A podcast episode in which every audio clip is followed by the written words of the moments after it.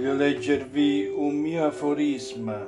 Innamorarsi è particolarmente bello se confrontiamo l'aspetto erotico del desiderio attraverso il sogno.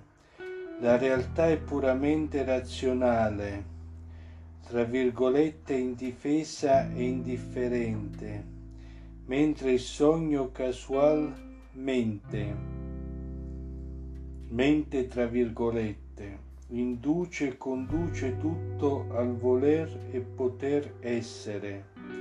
Sognare e desiderare significa realizzare in amore. Sognare è permesso anche senza avere relazione. In amore il sogno ci fa sentire bene, tra virgolette senza pene, penetrando anche senza realizzazione. Sentiamo un po' cosa faceva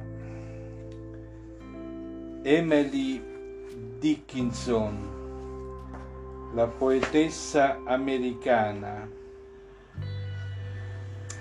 ovvero Emily Dickinson come componeva le sue poesie. Seduta a un tavolino, volto verso il giardino esterno, guardava gli alberi e i fiori. Passava costantemente dal dentro al fuori e riusciva a sentire il mondo dell'interno attraverso lo sguardo rivolto all'esterno.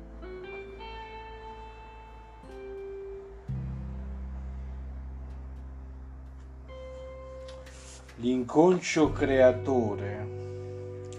Si potrebbe dire con un azzardo che il concio accompagna l'inconscio.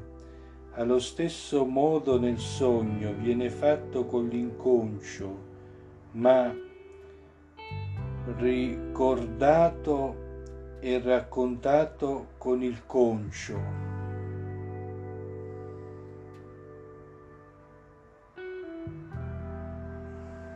Il sogno si fa attraverso l'incoscienza, allo stesso modo è la creatività. La creatività è la nostra incoscienza.